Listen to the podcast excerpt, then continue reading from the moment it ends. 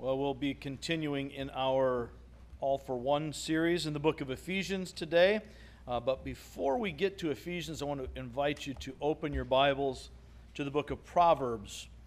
If you go to the middle of your Bible, you'll probably find the Psalms there, and just to the right of the Psalms, just after that, is the book of Proverbs. We'll be in the fourth chapter of Proverbs this morning. We will get to Ephesians, I promise.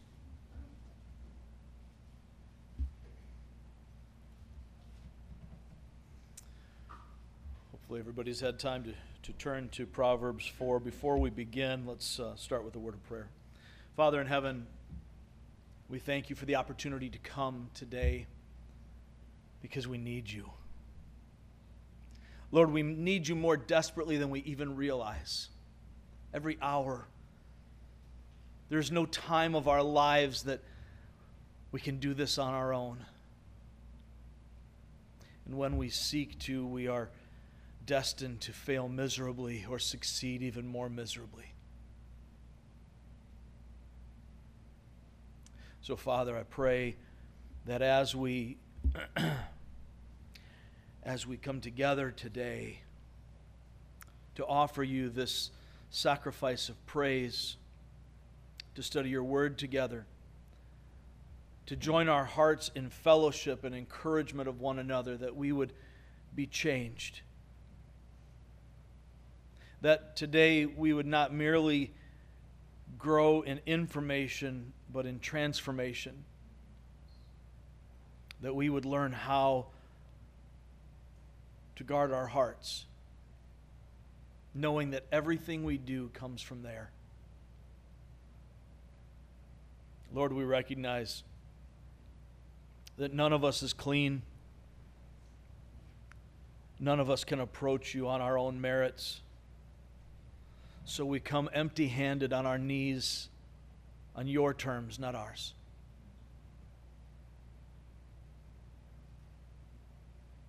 We cling to the promise that when we confess our sins, you are faithful and just and forgive us our sins and cleanse us from all unrighteousness. So, in this moment, we seek that, Lord. We confess that even, even those who are in a saving relationship with you by faith in your Son, Jesus Christ, we continue to veer off the path, to become distracted, to put our attention on other things, to put our hope in other sources of strength. We don't want to, Lord. We want you. We want to cling to you, but we're not good at it. So we hang our hope on the fact that you cling to us. Remind us today, Lord, that our, our protection comes from you. You protect us by righteousness. Help us to be wise, to live right, to be humble, to seek justice, and to love mercy, and to walk humbly with our God. Now, as we open your word, Lord, let it speak to our hearts, that it might speak through us to a watching world. We pray this in Jesus' name. Amen.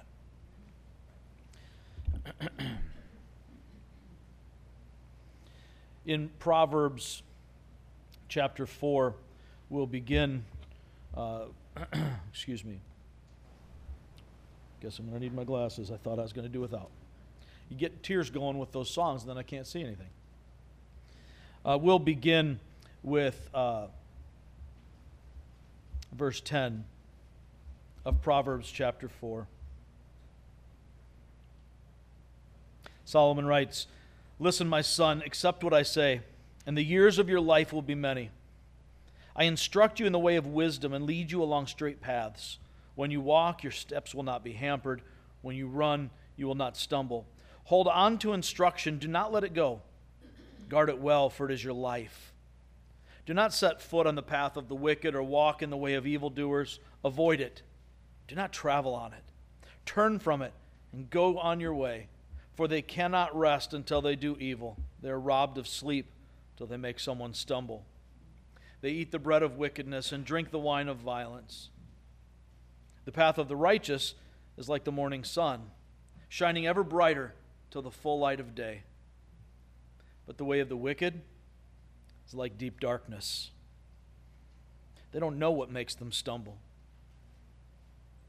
My son, pay attention to what I say. Turn your ear to my words. Do not let them out of your sight. Keep them within your heart, for they are life to those who find them and health to one's whole body. Above all else, guard your heart, for everything you do flows from it. Keep your mouth free of perversity. Keep corrupt talk far from your lips. Let your eyes look straight ahead. Fix your gaze directly before you. Give careful thought to the paths for your feet, and be steadfast in all your ways. Do not turn to the right or to the left. Keep your foot from evil. May God add his blessing to the reading of his word.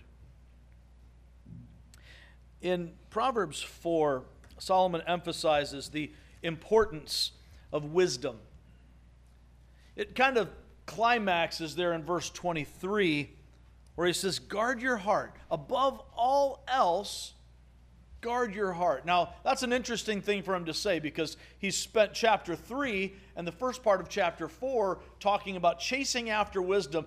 Get wisdom. Whatever you do, get wisdom. Get wisdom. Do this. This is important. But he says now, as the climax, as the culmination of sorts of this idea of getting wisdom, above all else, guard your heart. For everything you do flows from it. Now, these imperatives that follow that, that come after verse 23, uh, they, they appear to be more of the means of how you guard your heart. It's not like additional, it's guard your heart and do these things and you will be guarding your heart. It's the way to keep the inside right so that the outside will be right. Right acting flows from right thinking, right focus, right priorities. If we guard our heart by watching our mouths, by focusing on where we're headed, and by being careful and steadfast in considering our ways, not veering from the path of righteousness, then we will find that we are protected by that righteousness. Now, Paul is in Ephesians calling the Ephesian believers to suit up, as it were, with God's protection for battle against the evil one. Last time when we were together, we looked at the belt of truth, learning that the, experience, that the experience of spiritual victory requires the discipline of aligning my thoughts with truth. Today, we're going to talk about the breastplate of righteousness. Now, as you're following along in your program, you'll see there that uh, when we're talking about suiting up, Paul is talking about being prepared, protected, and proactive. So let's turn our attention back to Ephesians chapter 6, and that's where we'll be focused today. We'll bounce around to a number of scriptures, but, but our attention is given to Paul's words in Ephesians chapter 6. Paul's admonition to us to don God's armor as soldiers of the cross involves being prepared, protected, and proactive. Now, we'll look at, at a chunk here, but before we, before we get into our focus, let's read uh, from verse 10 through the end of this thought. Ephesians 6 10, Paul says, Finally be strong in the Lord and in his mighty power. Put on the full armor of God so that you can take your stand against the devil's schemes. For our struggle is not against flesh and blood, but against the rulers, against the authorities, against the powers of this dark world, and against the spiritual forces of evil in the heavenly realms. Therefore, put on the full armor of God so that when the day of evil comes, you may be able to stand your ground. And after you've done everything, to stand. Stand firm then, with the belt of truth buckled around your waist, the breastplate of righteousness in place, and with your feet fitted with the readiness that comes from the gospel of peace. In addition to all this, take up the shield of faith with which you can extinguish all the flaming arrows of the evil one. Take the helmet of salvation and the sword of the Spirit, which is the Word of God. And pray in the Spirit on all occasions with all kinds of prayers and requests. With this in mind, be alert and always keep on praying for all the Lord's people. He goes on to add a, a personal request that they would pray for him. Pray also for me, verse 19, that whenever I speak, words may be given me so that I will fearlessly make known the mystery of the gospel, for which I am an ambassador in chains. Pray that I may declare it fearlessly as I should. Now, as Paul or as uh, Chuck opened us this morning with prayer and, and looking at Psalm 23, this protected idea that we have as sheep under this great shepherd. This psalm, speaking of the Lord, actually is looking forward to Christ. David didn't fully grasp that yet, but the Lord knew exactly what he was inspiring him to write. And we see this picture of walking calmly in the midst of dangers, and toils, and snares through the valley of the shadow of death, even in the presence of enemies, to sit down at a victory celebration and eat. Relaxed, protected. That's a beautiful picture. And as Chuck mentioned, the, the spiritual armor that we're talking about here applies to the believer. You see, before you're in Christ, you don't have this armor. It hasn't been issued to you. I don't get to go put on uh, military equipment as a civilian. It's not mine to put on. I haven't been issued that. But everyone enlisted in the army, every soldier being deployed for battle, is issued the appropriate gear for protection to wage war. It's crucial for us to recognize that when we are going to put on this armor, we have to be enlisted. We got to be part of God's army, if you will. It's not enough for us to be fans, we need to be on the team. We need to receive Christ. The first half of the book of Ephesians is all focused on what that means. What does it mean to be in Christ? And the second half, as we're looking at now, is if I'm in Christ and I understand what all that means, what am I supposed to do about it? How do I live that out? How do I walk through this dark world in a way that matches up not with how I feel, not with how I'm used to thinking, but with who I am in Christ? As a child of God, wholly, fully accepted, dearly loved, clean not because of anything that I have done to make myself clean, but because of what Christ has done to take away the filth of my old sin based life. When I'm in Christ, I'm on the team, I'm in the army, I'm enlisted. And now it's time to put on the armor. But I don't know about you, I've got, I've got these pull on shoes to wear right now because if I if I have shoes that tie periodically, they come untied, don't they? And I have to stop and retie them. Every once in a while, I got to tuck my shirt back in if I've been sitting at my desk for a while. Kind of gets untucked. If I've been driving for a long time, when I get out, you all know what I'm talking about. You got to readjust your clothes a little bit. It's not the same as when you got started. When a soldier is in battle, they have to regularly check their equipment. They have to regularly make sure that it is adjusted and calibrated and fitted right. Sometimes the belt gets a little loose, I got to tighten it up. I got to tie up my boots. I got to be ready. Because if I just casually, lackadaisically go through this battleground, my armor won't be where it's supposed to be. Even if I've put it on, I got to put it on again. I don't ever want to take it off while I'm in this combat zone. Understand civilians don't they don't wear the Kevlar.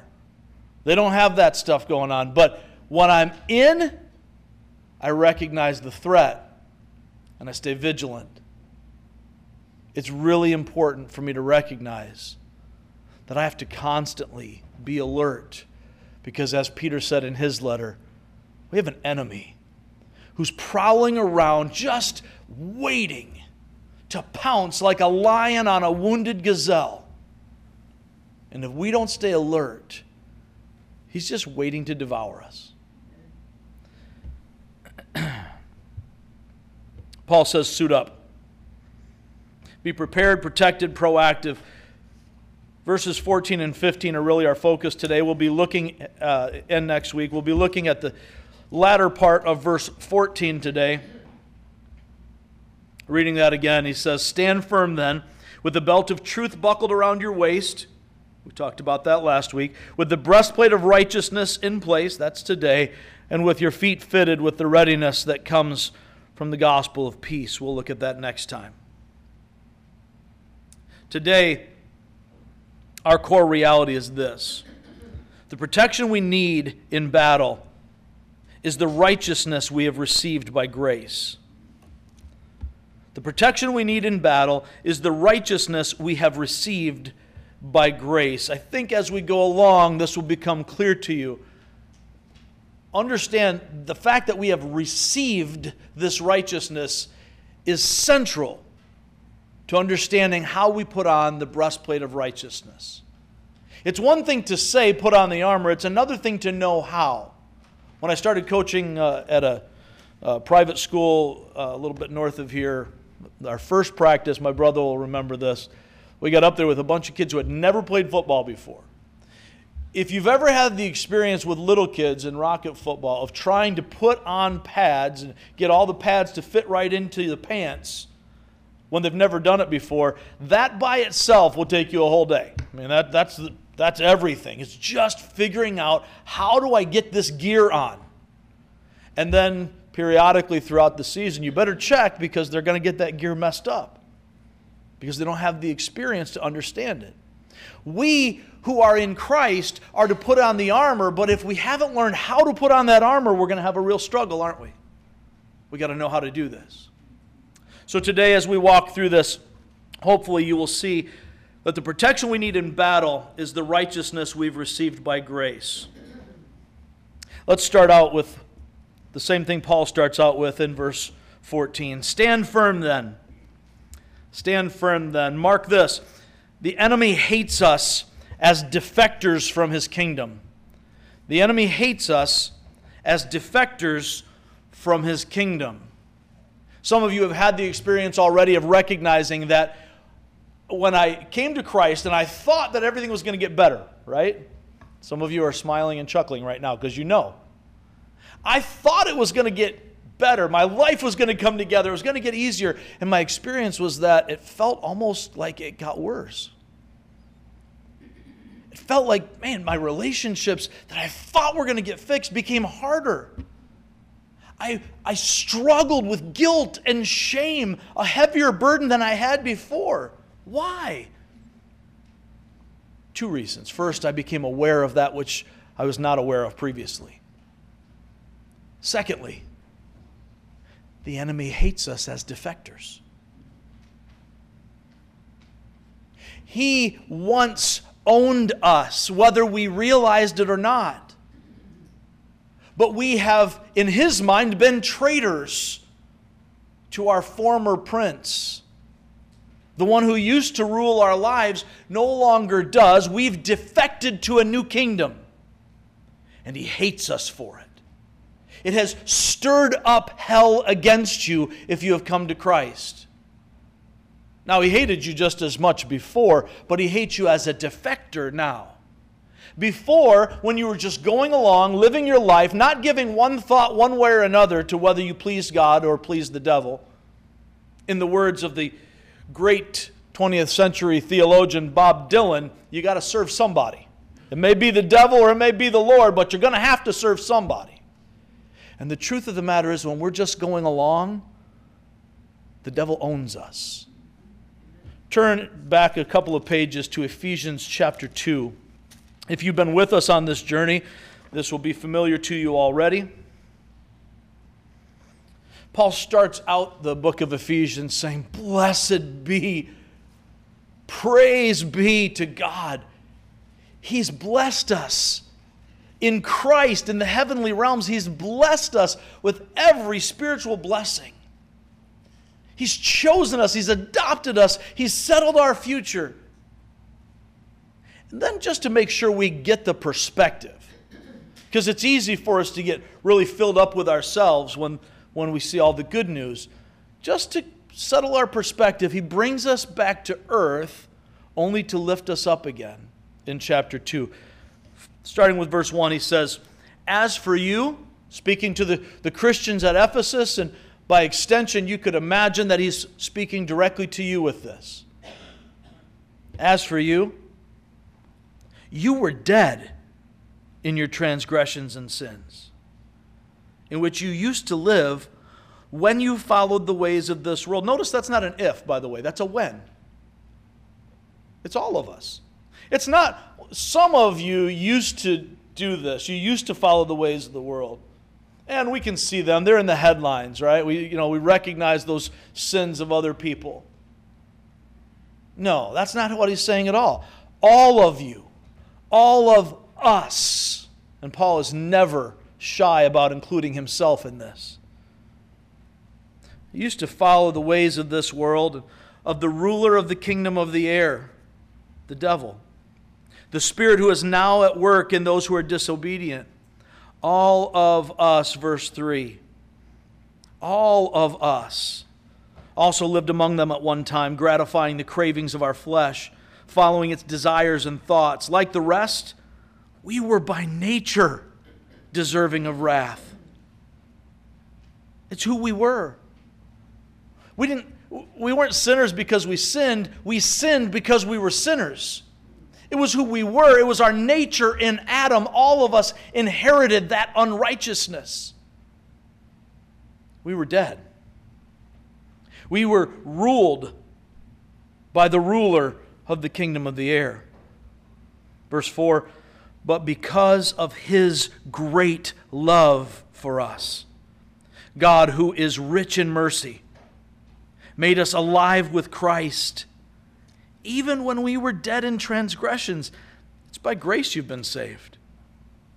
And God raised us up with Christ and seated us with him in the heavenly realms in Christ Jesus, in order that in the coming ages he might show the incomparable riches of his grace, expressed in his kindness to us in Christ Jesus. Notice the theme. All of this is in Christ Jesus. For it is by grace you've been saved through faith. And, and that is not from yourselves, it's the gift of God, not by works, so that no one can boast. For we are God's handiwork, created in Christ Jesus to do good works, which God prepared in advance for us to do. Notice, we're not saved by the good works, but they were prepared in advance for us to do when we've been changed on the inside, we get to work that out on the outside. The enemy hates us as defectors from his kingdom. We've been brought from death to life. We used to belong to him, we don't anymore.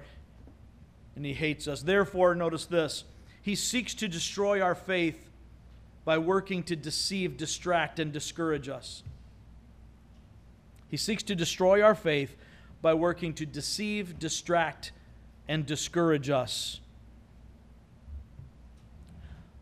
Jesus said that the devil is a liar and the father of lies. In the book of Revelation, we read that he's the accuser of the brethren. That's what he does. He lies and he accuses. He works really hard to get you to think things that are not true to get you to believe things about God and about yourself and about your future that are not true.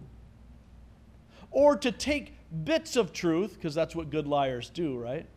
To take bits of truth, have truths are a whole lie, get you to believe that piece, and then twist it. Spin it around so that the effect of that partial truth is a deception that takes you off the path of life. Now, he can't take you out of the Lord's hands. Nothing can separate us from the love of Christ. However, if he can trick you into thinking things that are not true, you'll end up living in a way that reflects that thinking. I'm getting ahead of myself. Let me back up here. He seeks to destroy our faith by working to deceive, distract, and discourage us. Therefore, mark this the battleground is the believer's mind. The battleground is the believer's mind. Notice it's the believer's mind, right? He already owns those who are not believers. There's no real battle. He already has you. You're already living in death. You're dead in transgression. But once you've come out of there, he needs to convince you that you're still dead. See how the deceiver works? When we're dead, he wants us to think that we're really living. He wants us to think that this is life. This is the great thing. This is the American dream. Those Christians, man, they're just sticks in the mud. That, that's such a boring life. Or there's so much judgment. Maybe you've heard this one. Christians just judge everybody. Or it's a bunch of rules. These are all lies from the devil. Don't get me wrong, it's not that Christians don't judge everybody. The lie is that anybody else doesn't. Christians are the only ones trying not to. Because we're so busy judging others for judging that we're still stuck in our judgment. But we recognize in Christ that yes, we might sin. We might let our minds get in the wrong place, but we got to get out of there. That's not where we belong. Our minds need to follow the mind of Christ. It's not ours to judge, it is ours to tell the truth. That's what love does. We speak the truth in love. We expose the deeds of darkness by being the light, by reflecting the reality of Christ, not beating people over the head with your Bible. Who's ever been helped by that? Whoever came to Christ because somebody made you feel so terrible about your life? Listen, if we don't speak truth about sin and judgment and hell, then no one will realize that they are dead and need life. They can't because I don't know, they're dead. But the Spirit takes hold of the heart when we hear the Word of God and the Spirit illuminates it to us. He shines a light into us, takes out the stone heart we had, and gives us a heart of flesh. God does that. But He's called us to be his ambassadors, his representatives in the world. If we don't, how will anyone believe if they don't hear the word? We've got to be engaged. But I'm getting into next week. Remember, the battle is not what it appears to be. Our tendency is to live according to our senses, the flesh. God's word reminds us that there is more. The battle is not about your circumstances. It's not about the devil bringing bad circumstances into your life because he just wants to mess with you. That's not it. He wants to poke holes in your faith. He's got a sharp tongue. He speaks with a forked tongue, and he wants to stab you in the heart with it. He wants to puncture the, the faith that holds you to Christ so that you stop believing what is true and you start listening to his lies. That's always been the method he uses. The details may differ, but the basic MO is the same from Genesis 3 to now. Did God really say that? Can you really trust God's word? Don't you think there's a better way? God's just turning you into a robot if you do these things. The church is just trying to control your thinking, which is exactly what the liar is doing. Satan works really hard to get control of your thinking, to get control of your mind. How does he do that? Generally through your feelings. If he can impact your feelings so that you start to doubt, then your thoughts will start to wander off. Then our armor starts to come undone. The battleground is the believer's mind. There is a greater reality The enemy hates us as defectors from his kingdom, and he seeks to destroy our faith by working to deceive, distract, and discourage us. And everything that Satan uses as a weapon, God has already ordained as a tool. Satan wants to use your circumstances to shipwreck your faith. The Father wants to use your circumstances to shape your faith, to bring you into maturity, to give you an opportunity to learn to lean on Him, to trust in something bigger than you can comprehend. Stand firm then. Now he continues and he says, Stand firm then. After talking about the belt, belt of truth, he says, Stand firm then with the breastplate. Let's stop there. With the breastplate. Now, what, what is a breastplate? It's a strange term. He's referring here to what would look more like a tunic. It's really not. But you can imagine if you're looking at, at medieval knights in, in armor, the piece that covers the chest, that covers the torso. Roman armor was not dissimilar. It was different, but it was not entirely dissimilar. Early Roman armor had, uh, had a, a variety of different approaches to it. But as it developed, they had scale armor that you, you probably have seen in some pictures or in movies that looks like uh, it went from a, a, a solid piece that, that covered the body but didn't allow for much movement. You couldn't actually function very well to what they called scale armor. And the scale armor was very much like fish scales, little pieces of metal strung together, overlapping to protect you. It developed later into uh, a ringmail or chainmail type of armor, which was heavy, and, and they used uh, leather straps in, in uh, various portions of it. it. That was the most common, was the ringmail type of armor because it covered and allowed movement. Now, there were some downsides to it as well with all of this armor. I, as we're talking about this, I, I sent a message out while I was thinking this through to um, my brother and sons and, and uh, Bruce, who, who's a cop and was uh, in the Navy and dealt with delivering SEALs to, uh, to their locations for combat.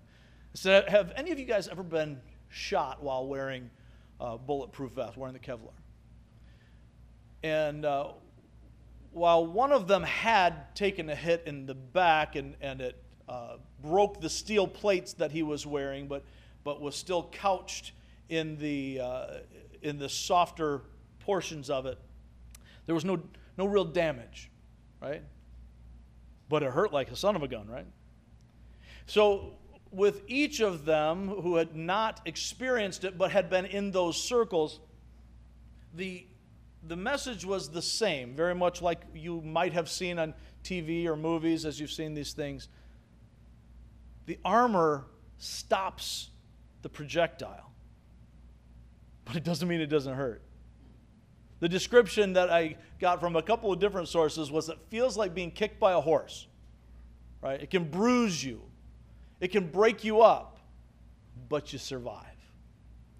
Understand when we're talking about this breastplate in the armor of God, it's protecting your vital organs, namely your heart. But that doesn't mean it doesn't hurt. The attacks can still hurt. Christians feel pain. So throw away this silly notion that you're supposed to always have a smile on your face because everything is always great. Everything is awesome. How you doing? I'm fine. I'm super fine. God is good all the time, which he is. But let's stop using it as a glib excuse to not deal with reality. Because sometimes God is good and I'm still hurting. He's still good all the time. And the enemy's attacks didn't pierce the armor, but right now it feels like a mule kick got me. Let's be real with one another. That doesn't mean we walk around wearing the face of the mourner, putting everything on your sleeve all the time. But this is family. Be real. Breastplate. Mark this down. What we believe and think drives how we live.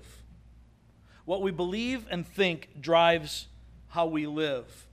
As we read in Proverbs 4:23, above all else, guard your heart. Because everything you do flows from it. The Roman breastplate, as we would call it here, but the Roman armor was like a shirt that would come down to mid thigh, sometimes below, of this heavy metal type protection or leather, sometimes in the early days, wood uh, protection that would, that would guard that soldier against clubs and spears and swords. It wasn't really designed to protect them against arrows, but, but it would do that not as effectively because the arrows are smaller and could get through. But there was protection there. It was designed not to cover the whole body, like the medieval knights that we might think of. And you've seen the medieval knights try to walk around, doesn't work so well. It's very slow moving, tedious. Roman soldiers didn't have their legs protected the same way, they didn't have their arms protected. They wore armor that allowed them to move and do battle. But it protected their vital organs, specifically the heart. It's not hard for us to see where Paul's going here. He's told us to wear the belt of truth. Right? The belt of truth keeps our armor together, holds everything. The soldiers would, uh, you would attach your sword or, or gear to that belt, but it would also keep you from stumbling. If you can imagine, you're wearing basically a metal sheet covering your, your upper body, hanging down over your legs, and it's just flopping around you're not going to be very effective in battle. So the belt would gather it and hold it in place. That was important. But if you don't have this armor, man, it's just too bulky, it's too hard for me to deal with, then your vitals are exposed and you're vulnerable. What we believe and think drives how we live. Notice that I cannot consistently live in a way that is inconsistent with what I believe. This is why the battleground for spiritual warfare is the mind of the believer. The devil can't take away the identity we have as children of God in Christ. But if he can get us to build our thinking on wrong understandings of God, ourselves, and the battle we're in, we can end up living a defeated daily experience. He will often do this by attacking our feelings. I'll give you just a, a confession. Now, don't anybody panic because I'm here for the duration. But I spent a big chunk of this week, I don't think it's a coincidence. The first half of this week, I was really struggling with emotions, with feelings that I at first didn't really identify. But for about half the week, I felt like, you know what?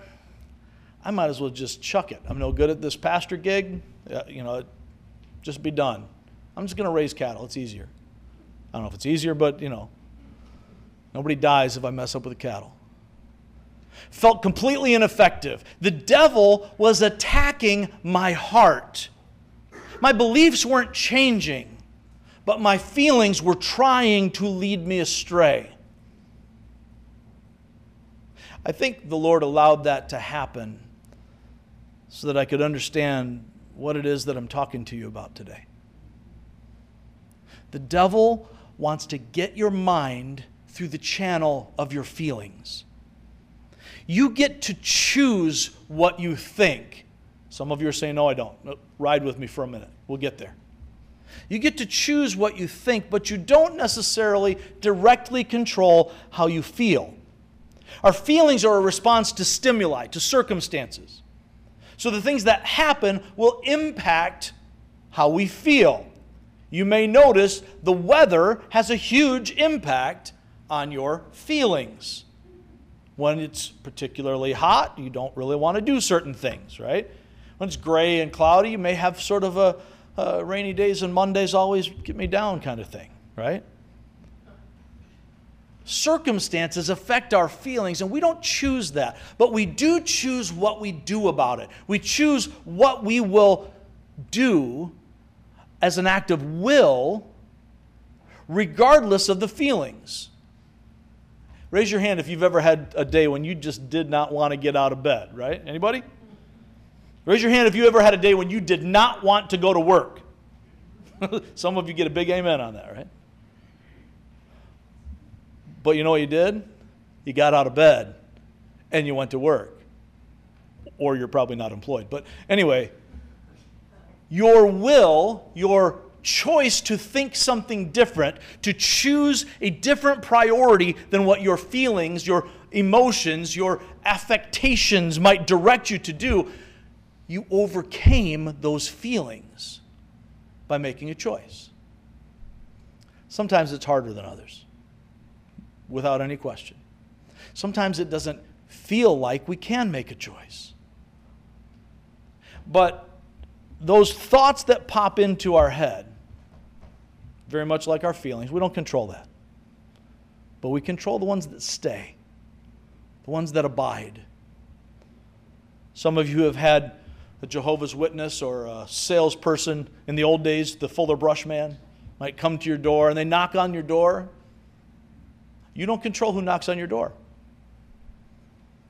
Not too long ago, we had some scam artists come through setting up robberies in, in our, our burglaries in, in our local houses, and they'd knock on the front door. You don't control that. But you do control who you let in. You control who gets to sit on the couch with you. And when those negative thoughts, those deceiving, distracting, discouraging thoughts knock on your door, here's a thought don't invite them in for coffee. Don't let the devil sit on your couch. He doesn't belong here. Take hold of yourself. No, no. This is my house. This is my door. Goodbye. Slam the door. Press on. What we believe and think drives how we live. But the enemy will consistently try to get to our beliefs and our thinking through the channel of our feelings. He's going after our heart. Biblically, when we look at the term heart, there are some similarities to how we use it today. It's not entirely the same. When they talk about the seat of emotions in Bible times, in the Greek and the Hebrew, they generally would use references that we would not use today. Like, I love you from the depths of my bowels. We, we don't usually say that, and I don't recommend it for your anniversary to say that to your wife. But the bowels were the seat of emotion, right? We didn't look at it the same way. The heart generally included the entire inner person the mind, the emotion, most specifically the will. It's that part of me that is truly me.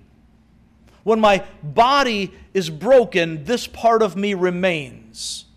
If you cut off my arm, I am at a loss, but I'm still me. If you cut off my leg, I'm at a loss, but I'm still me. Somewhere inside of me is what the Bible would call the heart. The devil wants to get to your heart.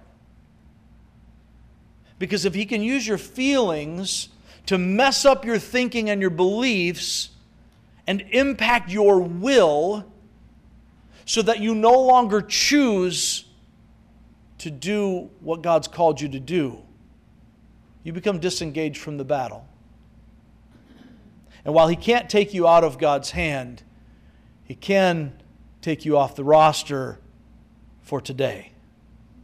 You're still on the roster, you're still on the bench, but you're not in the lineup.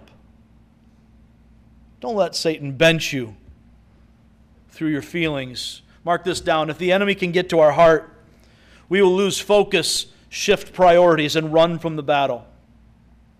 If the enemy can get to our heart, we will lose focus, shift priorities, and run from the battle. We saw this in Proverbs chapter 4, didn't we? Keep your eyes straight ahead. Take care of your thoughts if He can get to our heart, if He can use our feelings to affect our will, we will lose focus, shift priorities, and run from the battle. Therefore, above all, guard your heart. The battle's for our mind, but the attacks often come through our feelings. Our feelings respond to the stimuli of circumstance. We don't control them directly. Our feelings affect our will and are easily deceived, distracted, and discouraged. The heart is the inner person, to include the mind, the soul, the will, the emotions. Guard it. Guard your heart. Stand firm then with the breastplate of righteousness. Of righteousness. What is this righteousness? Well, we saw in, in Proverbs 23 that the way to guard your heart is to do these righteous things, right? Stay clean on the inside, stay clean on the outside. In fact, Deuteronomy 6, Moses is saying that to the, to the people as we see uh, the, the great Shema as, as Israel's great call to worship. They're preparing to enter the promised land. They're not there, they're not, you know, we'll see that happen a little bit later in Joshua, but they're preparing for that. And the call to them is to keep the word of the Lord perfectly. Continue in obedience. Obey every word that I've commanded you, and I will be with you and I will fight for you. Their protection came from their righteous obedience. That presents a problem. Write this down my own righteousness fails. My own righteousness fails. Now, if I'm relying on my righteousness to be my protection from the enemy, if the way I protect my heart is by the good things that I do and how well I obey God and how perfectly faithful I am to Him, uh, brother, I'm in trouble. Because there's not one of us that does it perfectly. We can check off the checklist of the law, and we don't do well at keeping it. But even beyond that, as Jesus told the rich young ruler, and he said, Keep these commands. Well, I've kept those since I was a boy. Probably not true, but as much as I thought I did, I, I kept those since I was a boy. And Jesus said, Let's go a little farther. Let's check your heart. Sell your stuff, give it away.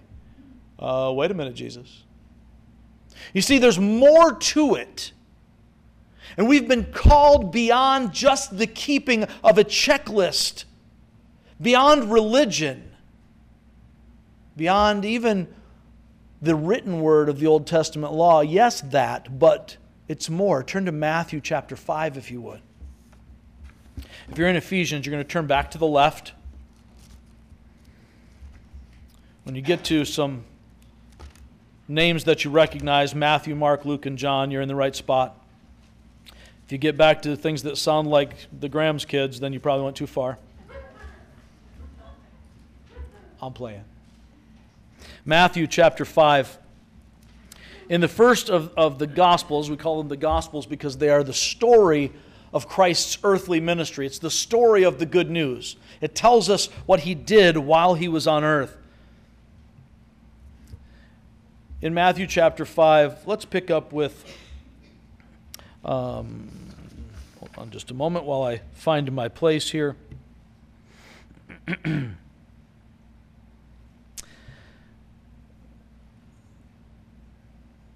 let's, let's pick up with verse 17. Matthew 5 17, Jesus speaking, he says, Do not think that I have come to abolish the law or the prophets. This is one of the messages we get today very often is forget about the Old Testament. You can just unhitch from the Old Testament. We don't need it because Jesus ended all that. It's all done. Well, that's not quite accurate. We need the Old Testament to understand the new, and we need the new to understand the old. And Jesus is here saying, I'm not getting rid of any of it.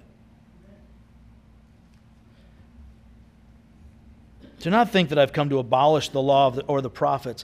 I have not come to abolish them, but to fulfill them.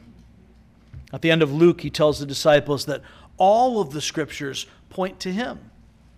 He says it to the Pharisees about the law of Abraham, the law of Moses. But he says later on, as he's teaching them from Genesis all the way through the end of, of what we know as the Old Testament, all of these things pointed to Messiah. He says, I've not come to abolish the law of the prophets, but to fulfill them. For truly I tell you, until heaven and earth disappear, not the smallest letter, not the least stroke of a pen will by any means disappear from the law until everything is accomplished. Therefore, anyone who sets aside one of the least of these commands and teaches others accordingly will be called least in the kingdom of heaven. But whoever practices and teaches these commands will be called great in the kingdom of heaven. For I tell you that unless your righteousness surpasses that of the Pharisees and the teachers of the law, you will certainly not enter the kingdom of heaven. Now, lest we get confused because of our modern understanding of Pharisees, those were the people who kept the law best. They did what God said best and most. They were known as the religiously pure and pious. So you got to be better than them or you ain't getting in. Jump down to verse 48.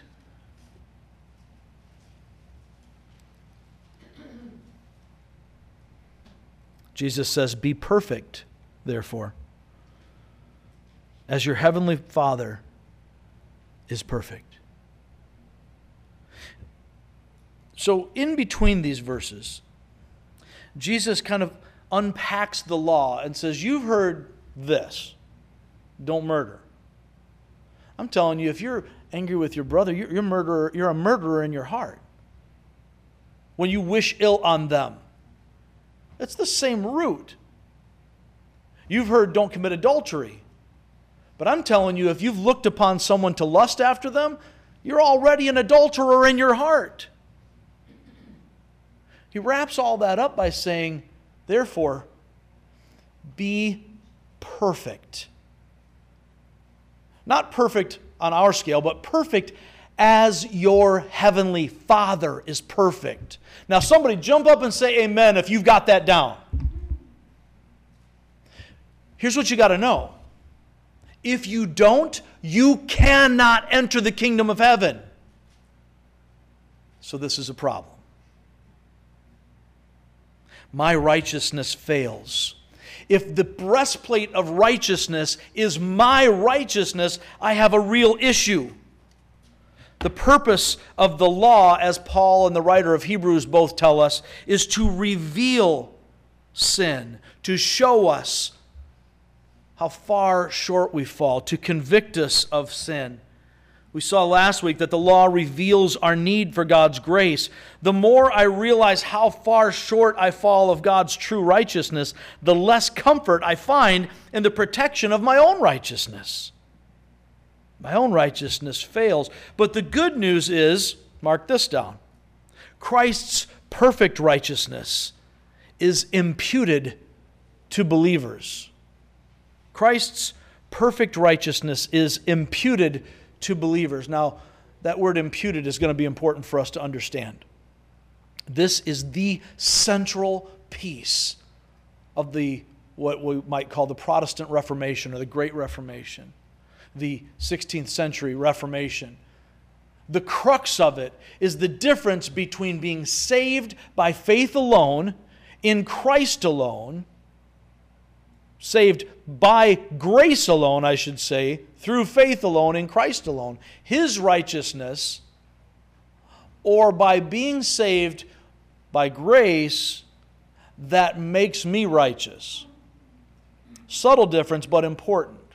It's the difference between imputed and imparted. Imparted righteousness means I give you this and now you you become righteous. So in other words, when I get baptized as some would teach, I now no longer have the guilt of my original sin, and I am able to live a meritorious life. From the treasury of Christ's merit and the merit of the saints and those who have done more than is enough, I get to, if you will, borrow from that. Therefore, it completes what is incomplete in my works. But that's not the biblical perspective at all. In Romans chapter 4 and, and elsewhere, but specifically in Romans chapter 4, Paul points out that Abraham's faith was imputed to him, was credited to him as righteousness. This is the crux of the gospel. Not that in Christ you're better now.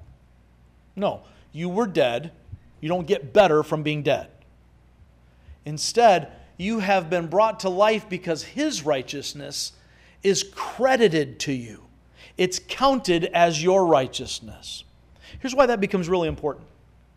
If it's a matter of I get Christ's righteousness, so I'm forgiven, and now I start clean, and now I have to kind of work my way through, I'm going to really struggle when I find that I don't live up to the standard. And I'm going to have to try to either dumb down the law to find exceptions or ways for me to pay it off, contrary to everything we see in the gospel, or I'm going to find that I can't get into heaven because I have to be perfect, and I can't be perfect. But the basis of our salvation is not my ability to live out righteous obedience. The basis of our salvation is that Jesus already did, and we get his grade on the test, right? I might get the wrong answers on the test, but he's giving me his grade. That's not how it works in the classroom. The classroom operates by law. But grace says, you fail, but everybody passes because of Jesus. You just have to accept that. That's a big deal. Christ's perfect righteousness is imputed to believers. Imputed is a crucial theological word. It means that the perfect righteousness of Christ is credited to my account. Imputed means credited. If you didn't write that down, you should. Imputed means credited. It does not mean that Christ has made me as perfectly righteous in my daily living as he is, but that his perfect obedience has been placed on my account. And all my sin is placed on his. My sin is on his tab. Therefore, I can rest in the knowledge that the gospel reveals our access to God's grace. Therefore, mark this down by his grace, not my works, but by his grace, Christ's perfect righteousness is God's perfect protection. Christ's perfect righteousness is God's perfect protection. His perfect righteousness is imputed to me, it's credited to me, it's reckoned as if it were mine. And it is where I find my protection. If my armor were of my own righteousness, I'd be in trouble. It would have as many gaps and holes in my armor as my obedience and faithfulness has gaps and holes. Every time I blow it, I'm unprotected every failure unprotected, every wayward thought unprotected, every second of my life that I put anything ahead of God as my priority in that moment. I am unprotected. That is the most heinous sin of all. It's the one that we ignore, and it's the one that none of us have ever kept. I don't think I've ever lived one moment of actually, truly, perfectly loving God with all my heart, soul, mind, and strength.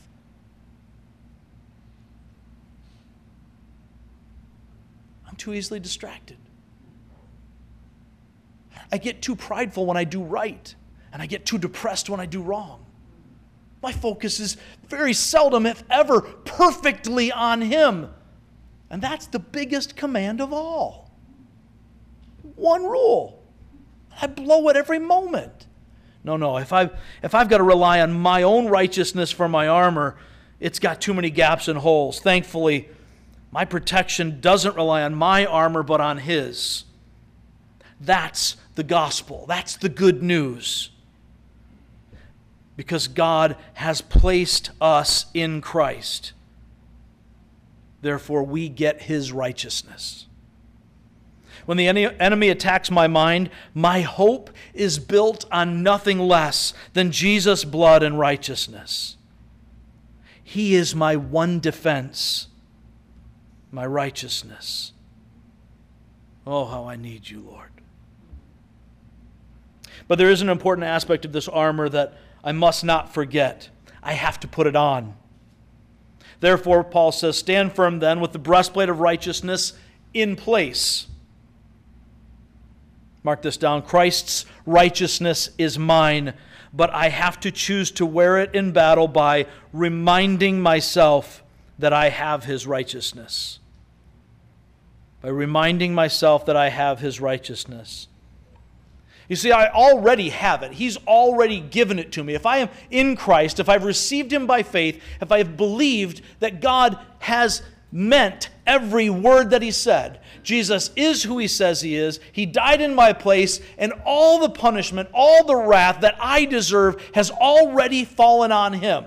There is no wrath of God left for me because of His grace. If I believe that, if I've placed my hope in that, I've already been made righteous in Him.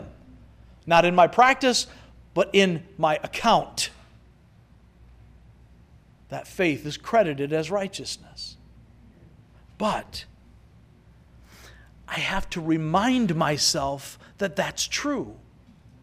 I have to remind myself when the devil attacks my heart, when my heart is vulnerable to the enemy's attacks I need to remember that I'm covered by the righteousness of Christ.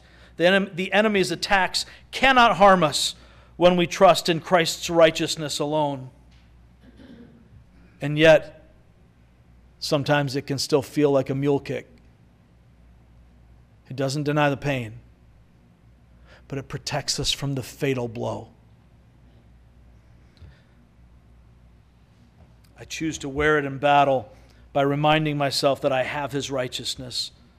Next, Christ's righteousness is mine, but I choose to wear it in battle by letting his righteousness show in my actions. Letting his righteousness show in my actions. As the righteousness of Christ within me increasingly produces the fruit of his spirit coming from me, you may remember Ephesians 5 22 and 23 there's a fruit of the Spirit that grows from His Spirit within me. And those works of righteousness are not things that I work up, that I muster up from my will. They come from Him in me. As the righteousness of Christ within me increasingly produces the fruit of His Spirit coming from me, Paul calls that in Philippians 2:12 working out our salvation. And he calls it living a life worthy of the calling we've received in Ephesians 4 1. Peter calls it making our calling and election, and election sure, or if you have an NIV, confirming our calling and election. That's in 2 Peter 1:10.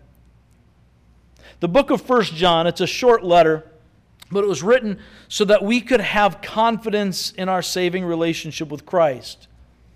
So that we could know that we're in him. It also has some of the most damning words in Scripture for those who want to play games.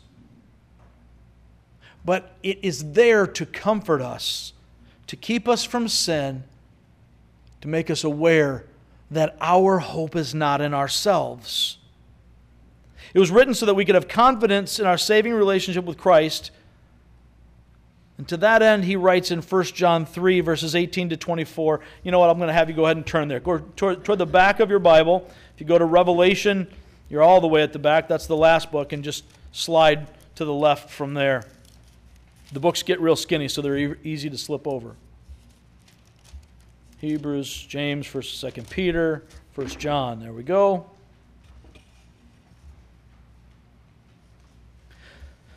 We're going to look at 1 John chapter 3, specifically verses 18 to 24.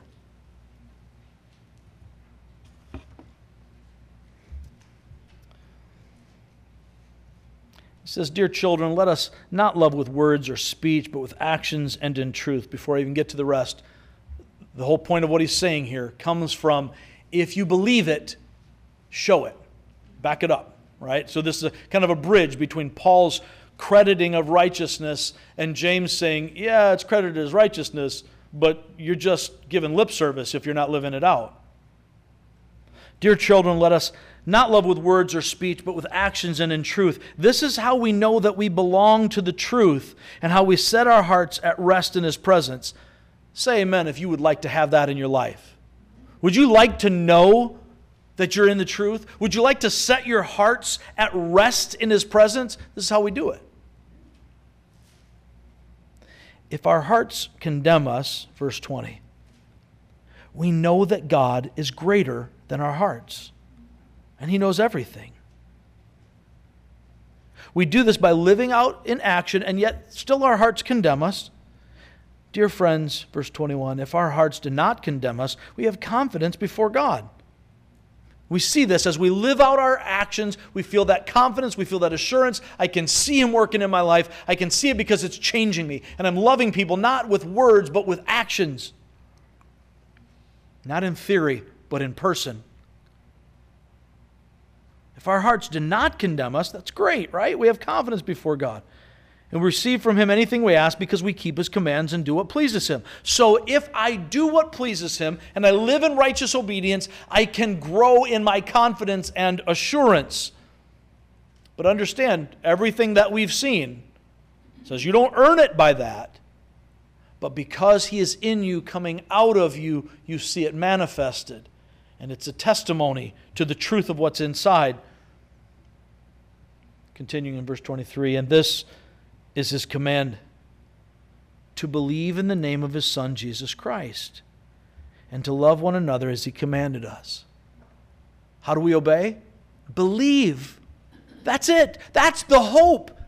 Not just believe, okay, I, I, accept that Jesus existed, but I'm placing my hope, to borrow from the King James, to believe on him, to put all of my weight on him. He's my parachute. That's it. 24. The one who keeps God's commands lives in him, and he in them. And this is how we know that he lives in us. We know it by the Spirit he gave us.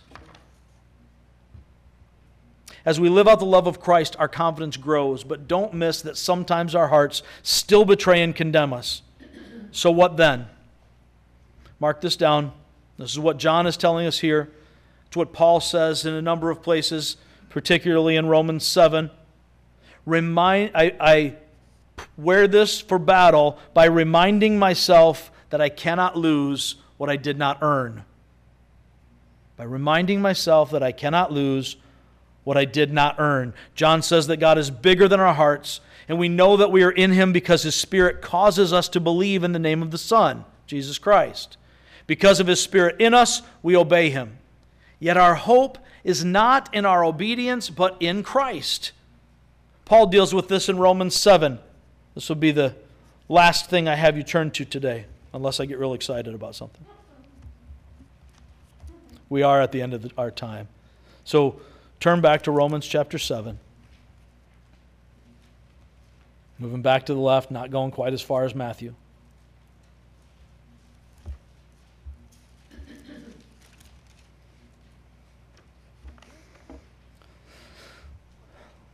Let's pick up with verse 15. Paul is wrestling with this very thing. If, if my heart condemns me, what then? I have to remember I can't lose what I didn't earn. He says this in verse 15 I don't understand what I do. For what I want to do, I don't do. But what I hate, I do. And if I do what I don't want to do, I agree that the law is good. You get it? But the fact that I don't want to do it shows that there's truth in the law. It shows that I'm believing something is, is better than what I'm doing, and yet I'm still stuck doing it. Verse 17, as it is, notice this. It's no longer I myself who do it, but it is sin living in me. I'm not defined by it. It's not who I am anymore, but I still carry this virus, if you will. And every once in a while, these symptoms still manifest. It's not me. It's sin living in me. Verse 18. For I know that, that good itself does not dwell in me, that is, in my sinful nature, in my flesh. For I have the desire to do what is good, but I cannot carry it out. Somebody say amen if you know what that feels like. For I do not do the good I want to do, but the evil I don't want to do, this I keep on doing.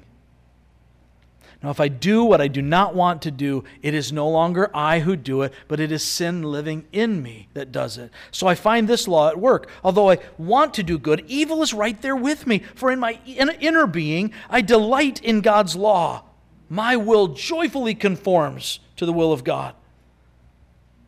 But I see another law at work in me. waging war against the law of my mind and making me a prisoner of the law of sin at work within me. What a wretched man I am! Who will rescue me from this body that is subject to death? Thanks be to God who delivers me through Jesus Christ our Lord. So then, I myself in my mind am a slave to God's law, but in my sinful nature, a slave to the law of sin. I'm battling through this experience of the now and the not yet, but he's not done yet. Therefore, verse uh, 1 of chapter 8, therefore, there is now no condemnation for those who are in Christ Jesus. Amen, somebody because through Christ Jesus, the law of the Spirit who gives life has set you free from the law of sin and death. I desperately need to remind myself of this when my heart feels vulnerable to the accuser's attacks. Lastly, I choose to wear this armor in battle, this breastplate of righteousness, by tightening the belt of truth by tightening the belt of truth.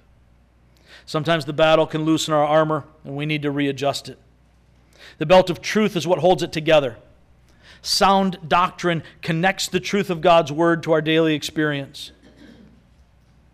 Sound doctrine connects the truth of God's word to our daily experience. If we try to guard our hearts without the sound doctrine binding our thoughts, it's like sticking one arm through a Kevlar vest and expecting to be safe from gunfire. We need to be constantly evaluating whether our thoughts are aligned with truth in order to guard our hearts from the enemy's attacks. When our, th- when our thoughts start to get loose and stray from God's truth, we need to take stock and readjust our armor by tightening the belt of truth. Hiding God's word in my heart, according to Psalm 119:11 gives me a foundation of truth that keeps me on track and overcomes the attack of the devil. I need to study, apply, and memorize the Word of God in order to remind myself of truth when the devil attacks with his lies. Tightening the belt of truth. Let's wrap this up. The protection of the believer is the righteousness of Christ. When I rest in Christ's righteousness, I need not fear the enemy's attacks.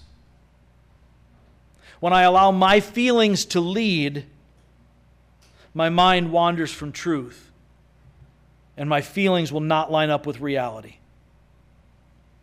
When I rely on my own righteousness, my strength will falter because that armor has holes.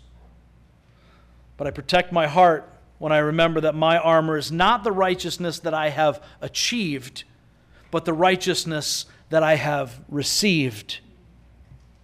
It's all Him. The protection we need in battle is the righteousness we've received by grace. Let's pray. Father in heaven, as we as we study your word today, as we sing songs and as we